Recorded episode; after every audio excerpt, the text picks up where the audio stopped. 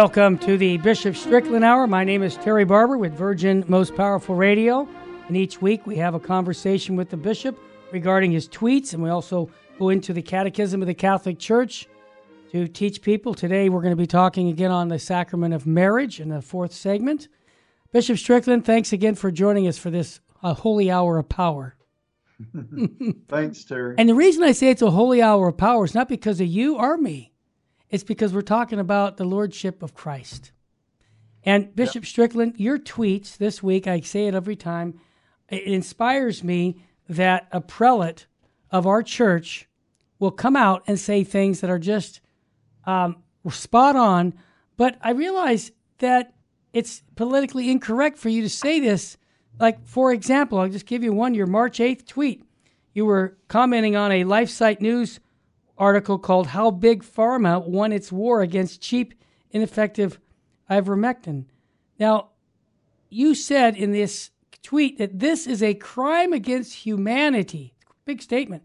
People have died because treatments for COVID did not offer the profit margin that was held to be more sacred than people's lives. Any voice that tried to expose this was silenced a human tragedy.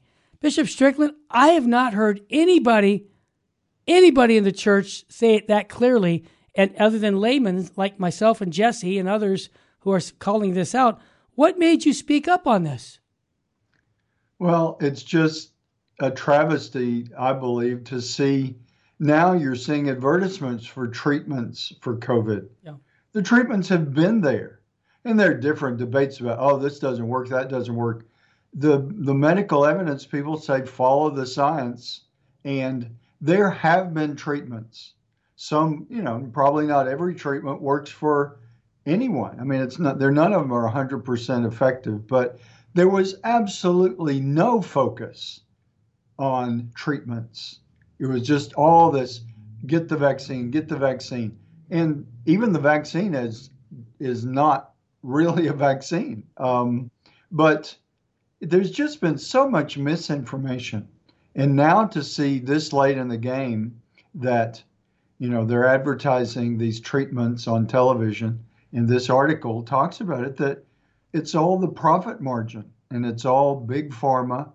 And, you know, the we need to speak up and just say, absolutely, we need treatments, we need the, the prevention that really works, and not just saying, oh, do these things, and then you know a month later they say, oh, well, that doesn't really do anything to help. And there's been just so much misinformation, and that has been deadly for people.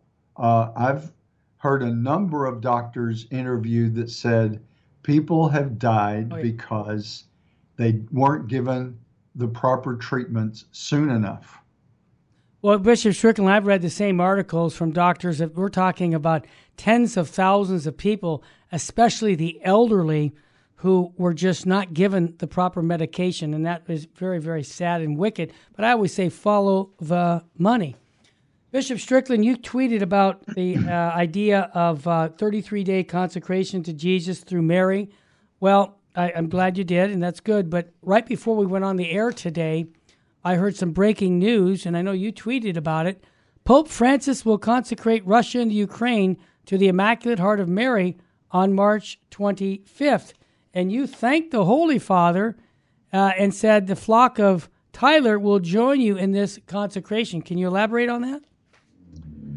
Well, I, there's been a lot. I'm sure both of us and all of everybody listening, we probably read different articles. Well, the Russia has been consecrated to Mary, and uh, Pius the Twelfth did it, and then other people say, well, it really didn't, and and I guess that's been my thought all along. Just do it again. Exactly. I mean, how can you have too much consecration right. to Mary? Right. And this, you know, like you mentioned earlier, the consecration to Jesus through Mary. Yes. It's all about Jesus Christ. Of course. And we know that as Catholics. Mary is all about Jesus Christ. Certainly, I live in a part of the world here in East Texas where it's um, only less than 10% Catholic. Wow. Many people you know, say, oh, you Catholics, you worship Mary. Anyone who studies that question really from the very beginning of the history of the church, we have never worshiped Mary. She's not God. You only worship God. Amen. But there's great honor and great devotion to Mary because she, her job in the universe is to draw us closer to her son. Like so many earthly mothers, what do mothers do? They they support and promote what their good sons and daughters are doing, and that's what Mary does. Um, so the the 33 day consecration to Jesus through Mary, thankfully, a part we're in the midst of that right now. It started March 9th for us in the diocese, and anyone else who wants to participate. We're ending that on um, Palm Sunday, Passion Sunday. Awesome. So this March 25th, a beautiful day for the Holy Father to choose because, as we've talked about before, Terry, March 25th, the Feast of the Annunciation, the solemnity of the Annunciation of the Lord, that's when the Son of God became incarnate, when he was conceived in the womb of the Blessed Virgin Mary. Just like for all of us, that's when we come to be. That's why life is sacred from conception to natural death. So, the I'm really glad that Pope Francis has chosen that date for this consecration of Russia and Ukraine to the Immaculate Heart of Mary. And we pray that this will be a great inspiration to people of faith, will be a consolation to the people there suffering in Ukraine, even in Russia that are, are suffering because they don't want this to be happening. And we have to be, believe and to trust that the grace of God can change every heart. There are hearts that are hardened against the truth that Jesus Christ has revealed. That was true when Jesus walked this earth. That's why he was crucified ultimately, because the hearts of too many of the religious leaders and the, the state leaders of his day, back in the first century, their hearts were hardened and they would simply not believe in who Jesus really is. Um, there are hearts that are hardened today, and they've decided they may not deny Jesus Christ, but they deny aspects of what he taught, and they they shape it according to their image instead of just embracing the truth that he's revealed to us. But hearts can always be changed, and so we have to be hopeful and joyful in the Lord and keep praying.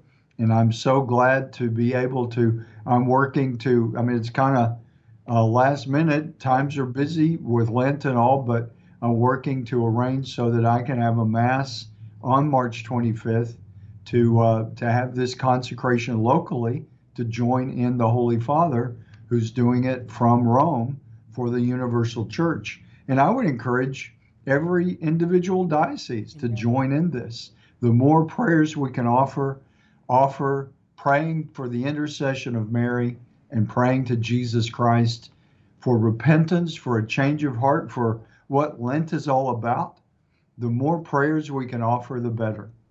Well said. And I just want to mention it was the bishops of Ukraine, the Catholic bishops, who requested the Holy Father to do this just a couple weeks ago.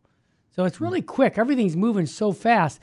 But I want to uh, encourage our listeners. We just did a show with Dr. Ed Maza, Catholic historian, about that very question about the consecration. And you be the judge with all the uh, information Dr. Maza gave us yesterday. It's on our podcast, The Terry and Jesse Show, if you're interested in that topic about was Russia consecrated to the Immaculate Heart of Mary by name.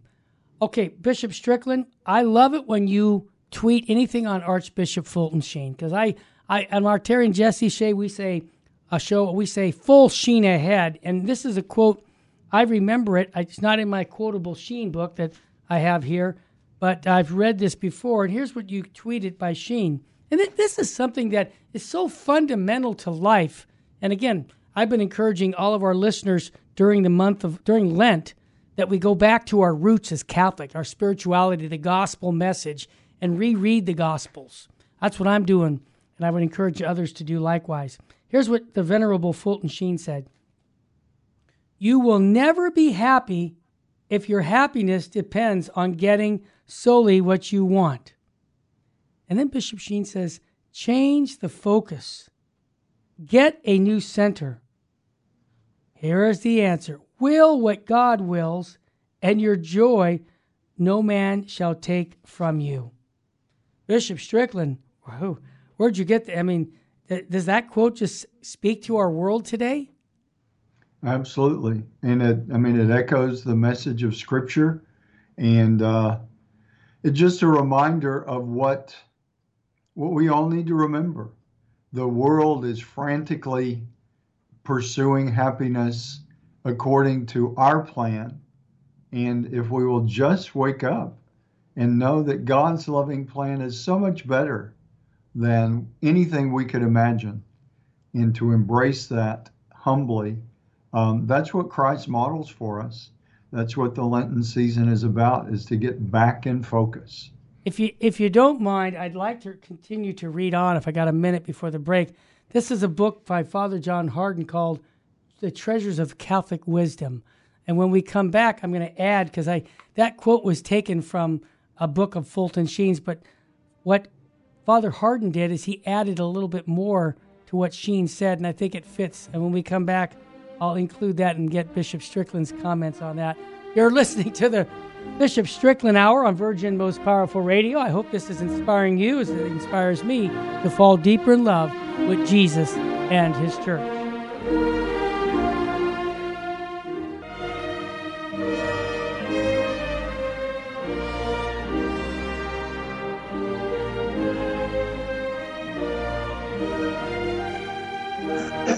Welcome back to the Bishop Strickland Hour. We're talking about Archbishop Fulton Sheen's quote about happiness, and that uh, will what God wills, and your joy no man can shall take away from you. and I referred to a book by Father John Hardon, Catholic Wisdom, that Ignatius Press published years ago. And here's what Bishop Sheen said. This is really profound about God's will. He says, Every moment comes to you pregnant with a divine purpose time being so precious that God deals it out only second by second. Once it leaves your hands and your power to do with it as you please, it plunges into eternity to remain forever, whatever you make of it. So God gives us free will to do God's will. So if we choose that decision to be made, that God has given us moment, you know, a certain amount of time on earth we need to collaborate with it. And that's what Fulton Sheen is saying is that every moment comes to you as a pregnant with a divine purpose. When I read that the first time, Bishop Strickland, I went, oh my gosh, that man's got a way with words. I mean, pregnant with a divine purpose, time being so precious that God deals it out second by second. So God only gives us only a certain amount of breaths of air, but He gives us free will to choose what we're going to do with that. Anyhow, it, it touched me. Well, Terry, it, it calls to mind for me what I love to reflect on is the that's the wonder of the incarnation, really. Yeah, yeah, right. Is that Jesus Christ, who is timeless, yeah. the eternal Son of God, yeah. outside time and space. He entered into time and space. And he had, here's the the eternal Word, the Son of God, and he chose to have a certain number of breaths I know. in this life, just like all of us. Yes. From, you know, certainly he's in the womb for those nine months, but as soon as he's born, like all of us, he takes his first breath and breathes until he expires on the cross. Yeah. And and I, I think about that also in connection to, I mean, we both acknowledge that we're not um, kids anymore. You think? We're both in our 60s. Yeah. We don't know how many more years the Lord will give us, but like you said, we both have a finite number of breaths and heartbeats yeah. that we will live through um, until it's our last. Yep. And that is a great perspective, and it it really gets it's a great connection and a great reflection on what Archbishop Sheen is saying is the happiness is choosing, and I, I mean we all fail. Um, I mean, I often pray that every heartbeat and every breath for the rest, rest of my life That's beautiful. will be turning from sin and living the grace Amen. and cooperating with God's will. But, you know, I mean, we get busy and we forget we're breathing and we, we get caught up in the meeting or the controversy or the challenge or the celebration or whatever. But we do need to that's what prayer's about is bringing it back into focus and lent is uh, several people have commented maybe it's because so much is going on in the world with the tragic war unfolding in Ukraine and and just all the turmoil and the fears about prices going up and inflation and just so much to be concerned about um, many people have said to me already i mean we're here in the second week of lent and it, it's like is that all? It seems longer. Ah. um, but, you know, Lent will be over yep. and God willing, we'll still be here to celebrate another resurrection and Amen. go into the Easter season. And that's a, a beautiful, I'm just reading a book that um, really talks about the, the Protestant Reformation and how they desacralize time and space. Right. And uh, it's it's part of the incarnation. It, we are incarnate beings.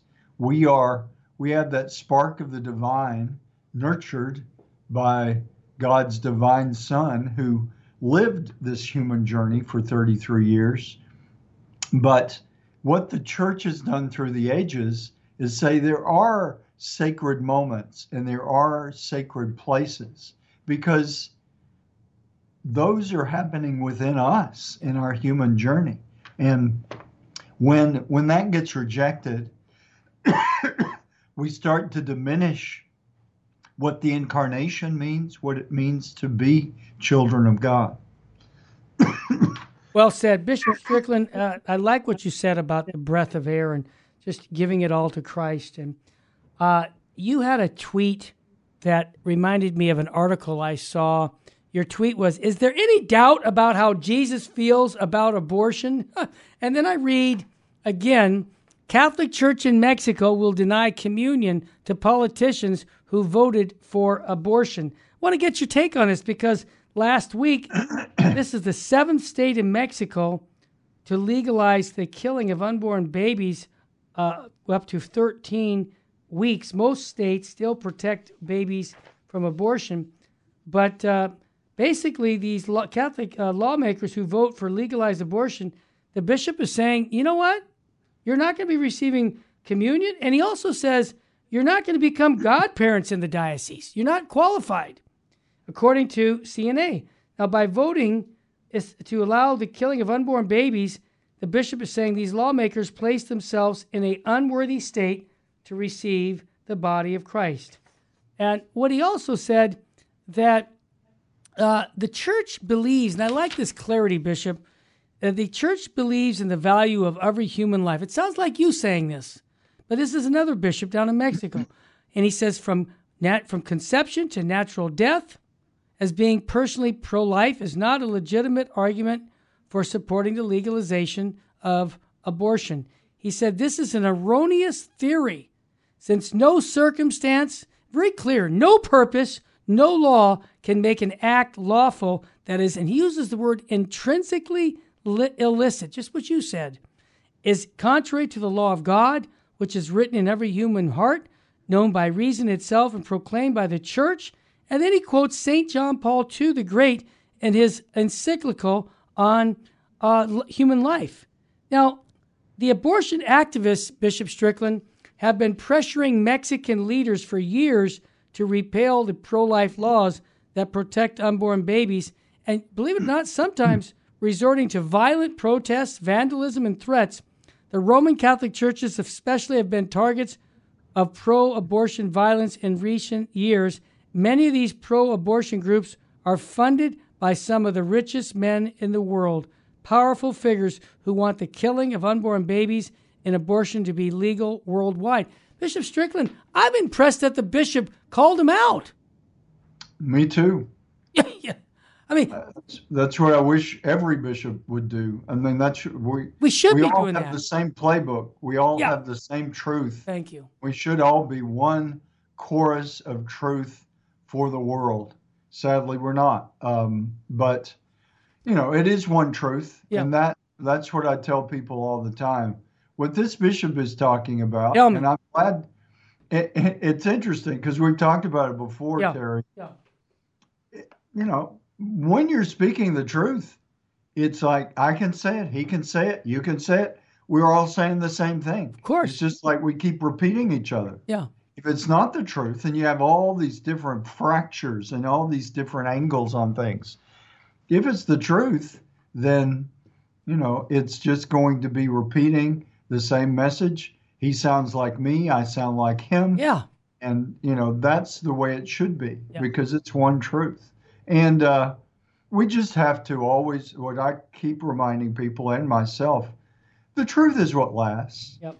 All the falsehoods that we're hearing and making headlines and people are saying oh well this synodal way in germany or whatever that what's false doesn't last. It doesn't prevail. It may prevail for a while and it may look like the falsehood is won, but in the long term, and certainly in eternity, the only thing that is eternal is truth.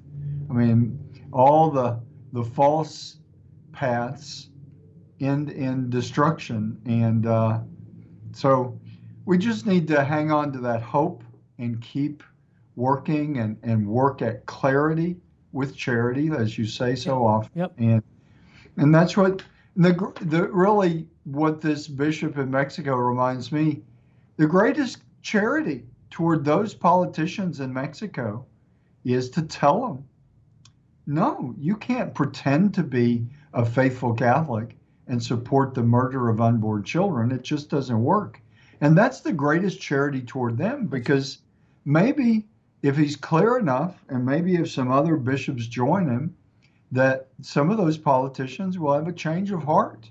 It can happen. Yeah. I mean, just because you're a politician doesn't mean it's impossible for your heart to be changed by the truth. And so we have to keep praying for that. Bishop Strickland, it reminds me of my wife and myself with raising our kids. One of the things we said is we have to be on the same page when we're raising our kids. So they backed me, I back her. If mom said it, it's a done deal, kids. And if dad said it, it's a done deal, kids. And I, I know this is not a perfect analogy, the bishops should be on the same page like mom and dad are supposed to be on the same page because it gives the kids clarity on what the expectations are in growing up in a family. And we have the family of God. And I know this isn't a perfect analogy, and I'm just asking the question. I'm a layman, and that is I know how important it is with mom and dad raising kids because I'm I'm one. I've done that.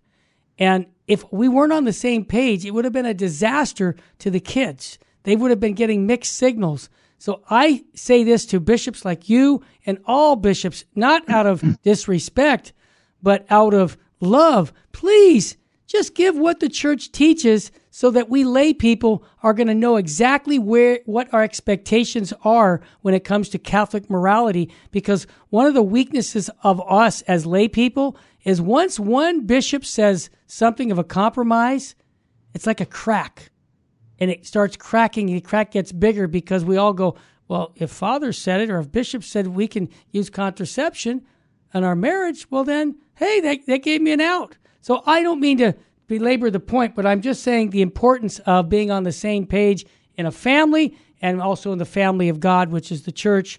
So there you go. Bishop Strickland, I know that uh, I'm not preaching to the I'm preaching to the choir, but before we get to the quick break, I wanted to say that during Lent you tweeted something to keep me focused and all of our listeners. You said this Lent the world is full of conflict and many feverishly works to fix the world like the war. Let us all who believe that Jesus Christ is the Son of God, the Lord of history, resist the spirit of panic. We must begin to heal the world, world by allowing Jesus' healing mercy to wash over our hearts. Well said. We need to hear that. Hey, when we come back, Bishop Strickland, I'm so glad because you uh, are quoting some of the great saints of our church, and we've got Saint Teresa of Calcutta that everyone's going to want to hear this quote because everybody has to deal with pain. Stay with us, family.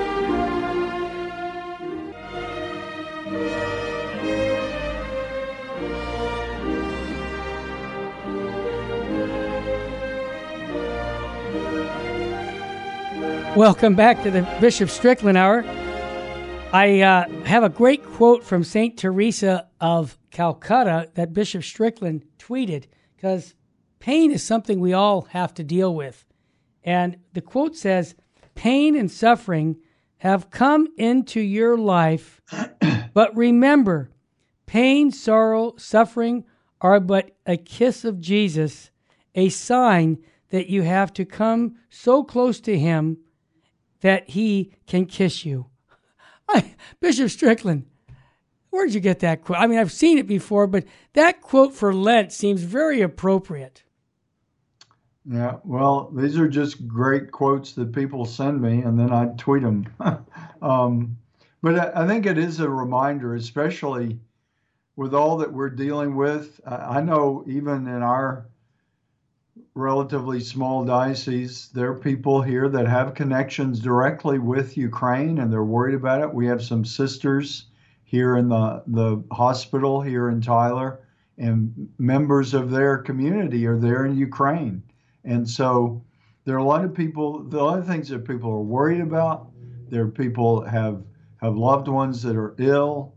Um, there's just a lot of pain in the world. And as St. Teresa of Calcutta, Mother Teresa reminds us in that quote Jesus knows how we feel, He knows our pain. You know, we've heard politicians say that. Oh, I share your pain. Mm-hmm. Jesus is no politician, He's Lord, and He knows what human pain is about. Um, that's the beauty of His incarnation, is that really I like to, I mean, traditionally on Tuesdays, we pray the uh, sorrowful mysteries of the rosary. At least I do. Right. And the, um, you know, those really the passion of the Lord. I like to think of when He became incarnate. Yeah. He he certainly made himself vulnerable to that. And even as a little boy, he would have experienced some of what little boys experience disappointments, falls, and, you know, for a child, you know, you fall and scrape your knee or, you know, you do some little thing that's not exactly tragic, but it's a big deal for a four year old boy when, you know, they cut their foot or, you know, anything that a typical four year old does.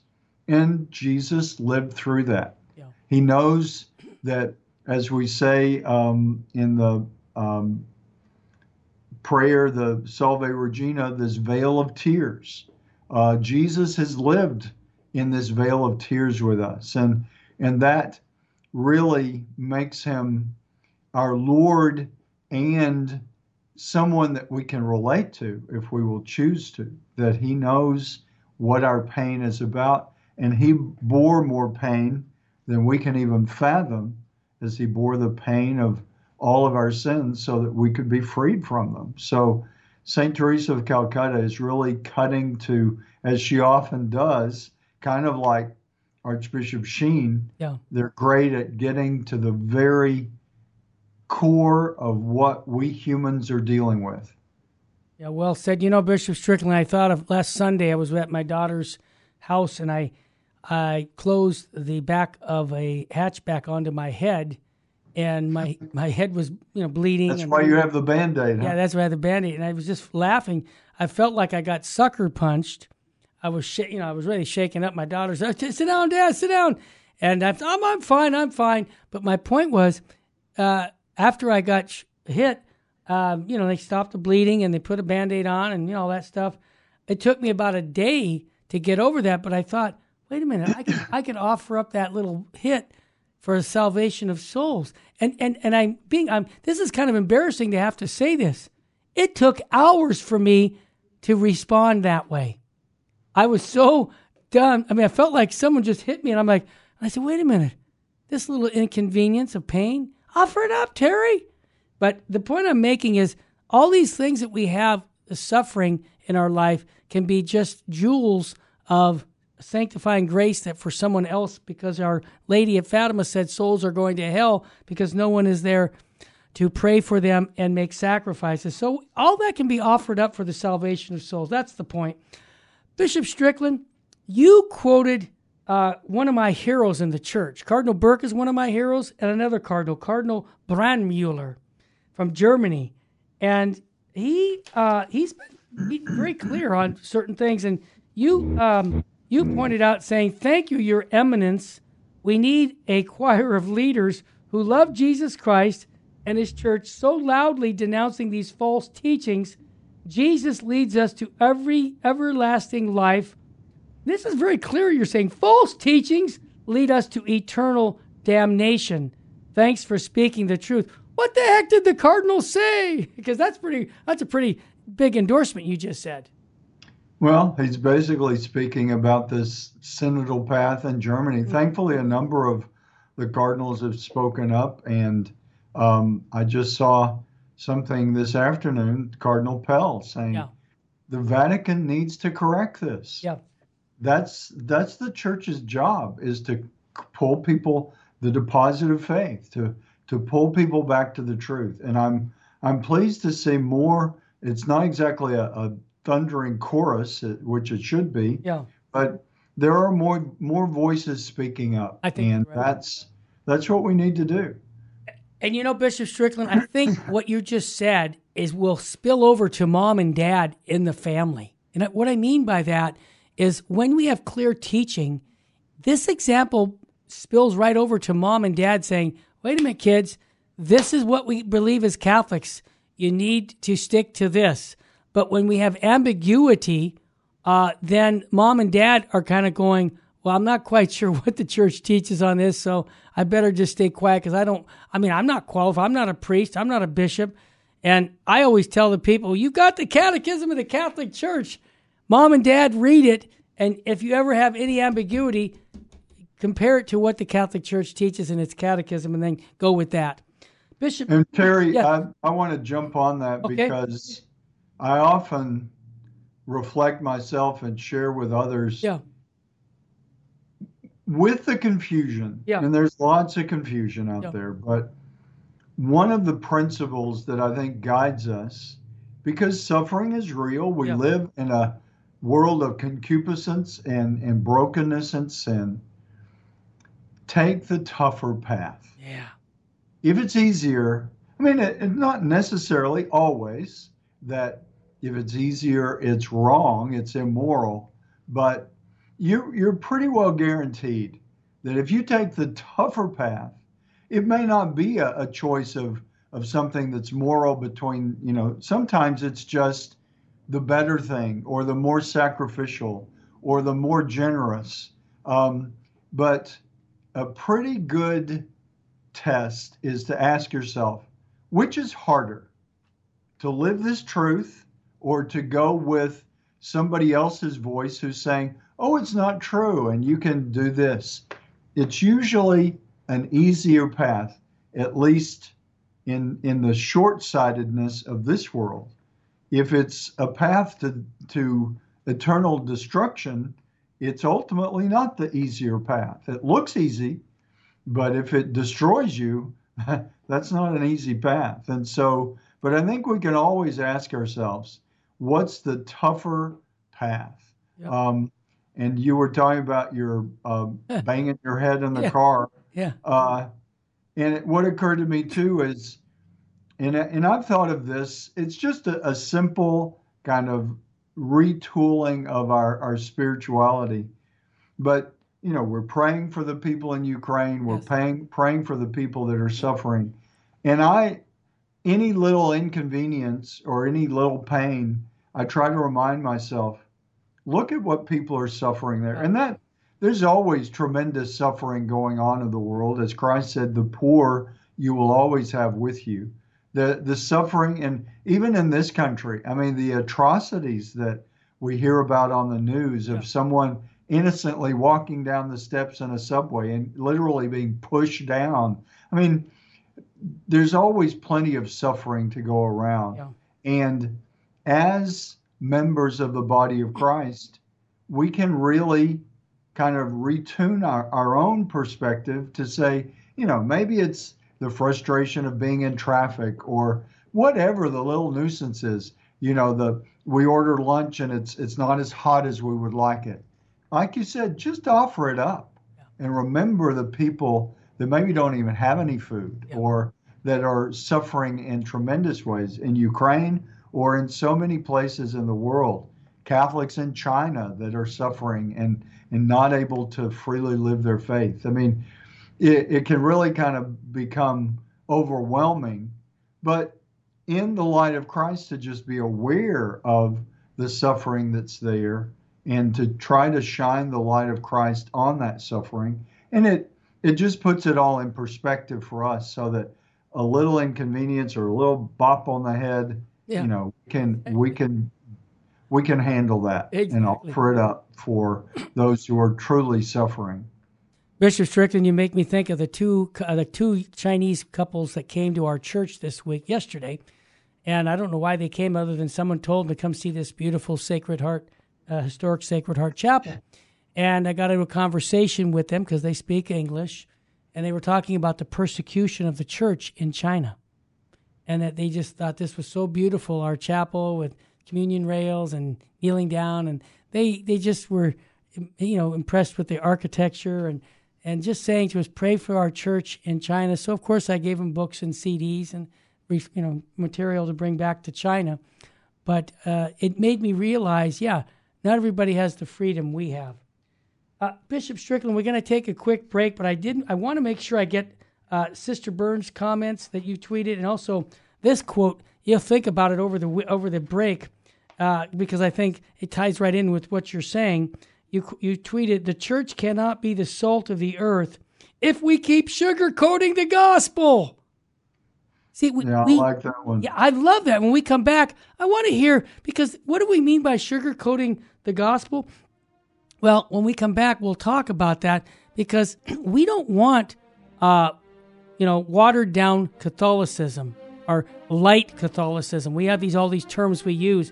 We want the real stuff. We want to know what Jesus Christ has taught and his perennial teachings that are positive faith, and you don't get that unless you get the true gospel. Stay with us.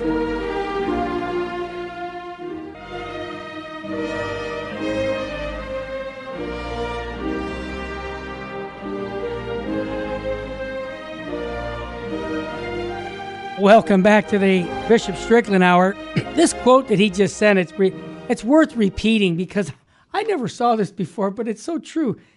It says, The church cannot be the salt of the earth if we keep sugarcoating the gospel. In other words, compromising what Christ taught and making people feel comfortable. Am I onto something, Bishop Strickland? Yeah, I think you're onto something very important. Uh, one of the root causes of where we are broken in the world today. Um, it makes me think of the the first reading from Isaiah for the Mass for this Lenten weekday. Yeah. Isaiah 1, verse 10. Hear the word of the Lord, princes of Sodom. Listen to the instruction of our God, people of Gomorrah. Wash yourselves clean. Put away your misdeeds from before my eyes. Cease doing evil. Learn to do good. Make justice your aim. Address the wrong Hear the orphan's plea. Defend the widow. That is not sugarcoating. Nope. And that is the challenging truth. And as it mentions Sodom and Gomorrah, um, certainly that mentions or, or highlights the the sins, the sexual sins that those cities were destroyed over, um, homosexuality and others. But it really reminds us of simply the evil of sin in whatever form. Um, and to to sugarcoat the gospel is to pretend that the truth isn't there and that oh the truth has changed or to just ignore it um, that probably happens the most of all is just well we'll just leave out those verses and we won't talk about that um, but that isn't what christ did no. and that's that's that takes all the the power away from the truth. When you take out the hard part it it uh, leaves you with some nice platitudes that don't change people's hearts, that don't change the world. Um, and the world has always needed to change and be configured more closely to the truth of God. Well, I'll tell you one who's not sugarcoating the gospel is Sister Byrne. Uh, you you t- tweeted about her saying, "Thank God for Sister granting a religious exemption to COVID shots by D.C. court." This uh, is good news that she. I mean, this is a nun who's a doctor. She spent time in in uh, Afghanistan uh, helping our soldiers, and everybody's seen her. I think she was at um, was it the it was some uh, event where she was just pre- uh, pointing out the sacredness of life that she would not compromise. And, yeah, I think she was at the Republican convention. Oh, there she was. Okay, yeah. The bottom line is this nun, fully habited, is just telling what it is, not sugarcoating anything. And I think you just said thank God for. Her. And that's an example that inspires us lay people when we see religious like that, Bishop Strickland. Yeah, she's great. Yep, yep. Bishop Strickland, I want to get this in on the Catechism of the Catholic Church on marriage. You've been commenting on the sacrament of marriage here um, on your show, and I had a quote here that I'd like to pull out uh, for the uh, from the Catechism, and let me just get my my right quote out here. It just talks about um, how the Catechism talks when you when you're married, and I'll tell you what, paragraph 1625 on the matrimonial consent. This is so important that I think people sometimes misunderstand. Sometimes a marriage that is performed isn't a valid marriage. There are requirements that need to be very clearly enunciated, or hey, there's no deal, so to speak. I mean, but here's what the paragraph 1626 says. All right, I'll say 1625 first.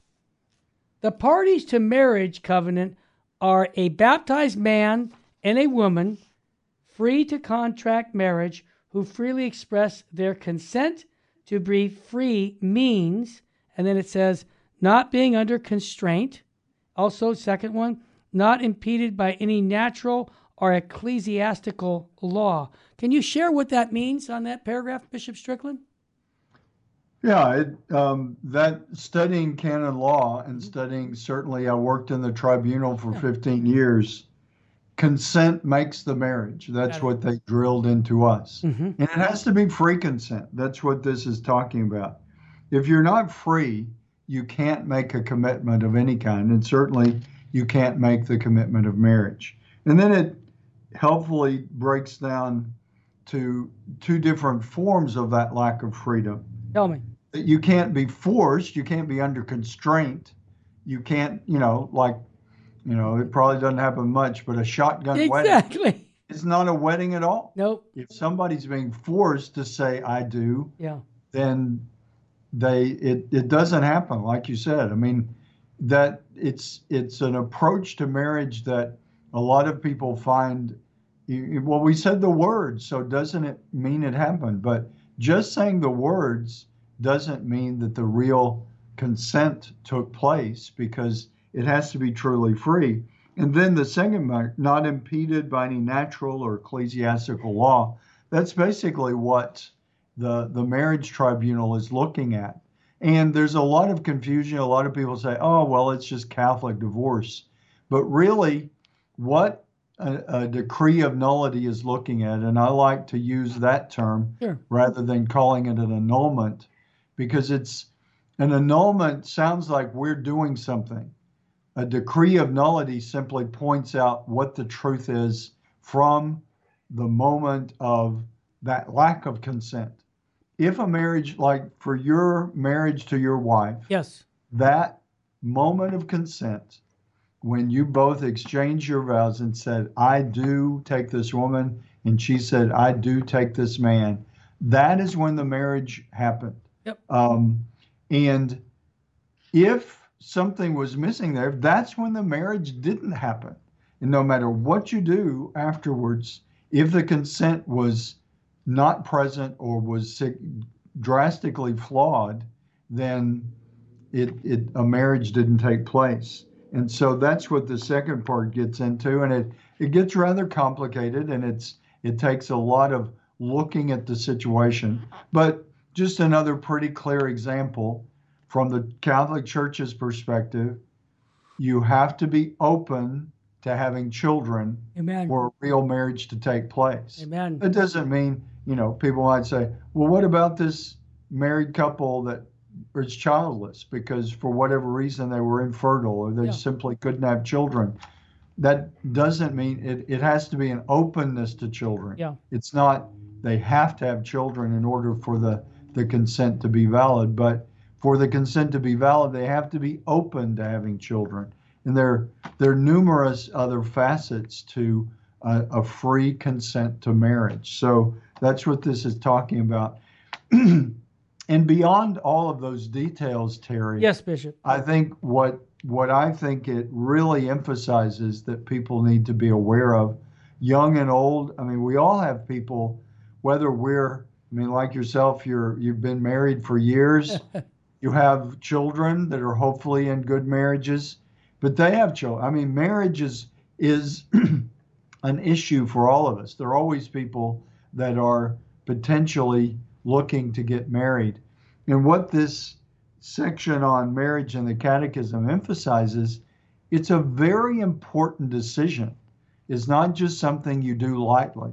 It's not something you do with a, a temporary mindset. This well we'll give it a try if you're only so committed to that person that you think well we'll give it a try then don't do it uh, you need to be fully because i'm sure you you and your wife can testify that even when you are fully committed, it's still challenging. Absolutely. And they're, they're rough days, and there are things that you, when you say for better, for worse, for richer, for poorer, in sickness and in health, that's a lot to deal with. Yeah.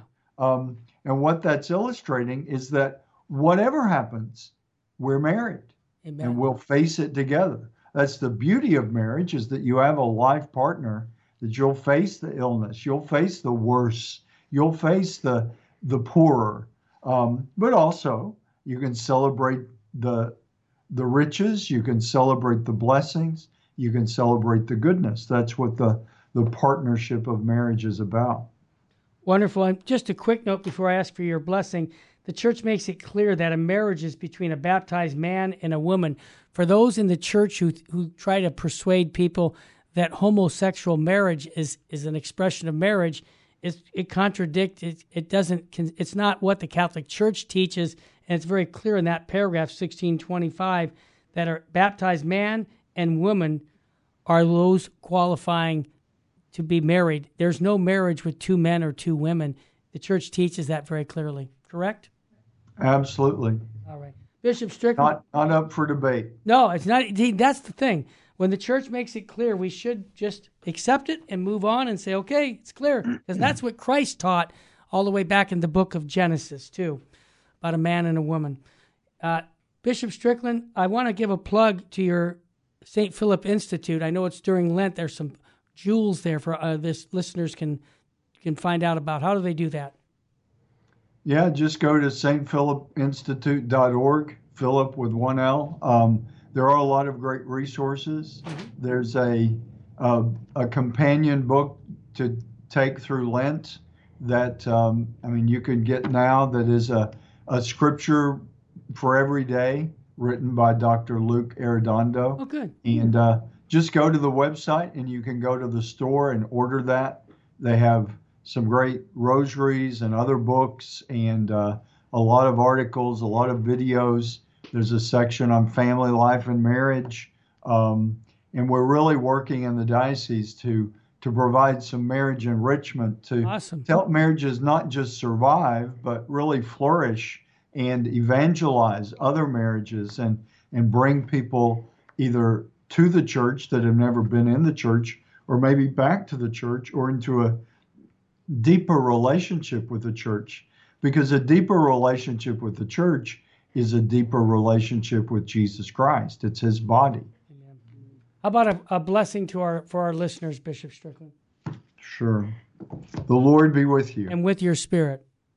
Almighty God, we ask your blessing for everyone listening that we may all continue this journey of Lent full of joy at the opportunity to turn from sin, to be freed from the burdens and the brokenness that sin causes in our lives, and to grow closer to the Lord of life, Jesus Christ, to be more joyful in his presence. And we ask this blessing in the name of the Father, and of the Son, and of the Holy Spirit. Amen. Thank you very much, Bishop Strickland. Folks, you can listen to any of these podcasts by going to vmpr.org. Not only all of Bishop Strickland's shows, but all the shows that VMPR, Virgin Most Powerful Radio, produce. Pass them on to your friends. Give give this message to your friends and family that there are there's a great resource for you with clarity and charity at Virgin Most Powerful Radio. May God bless you during this Lenten season, and God willing, we'll see you again next week, same time. Thanks again for listening to Virgin Most Powerful Radio.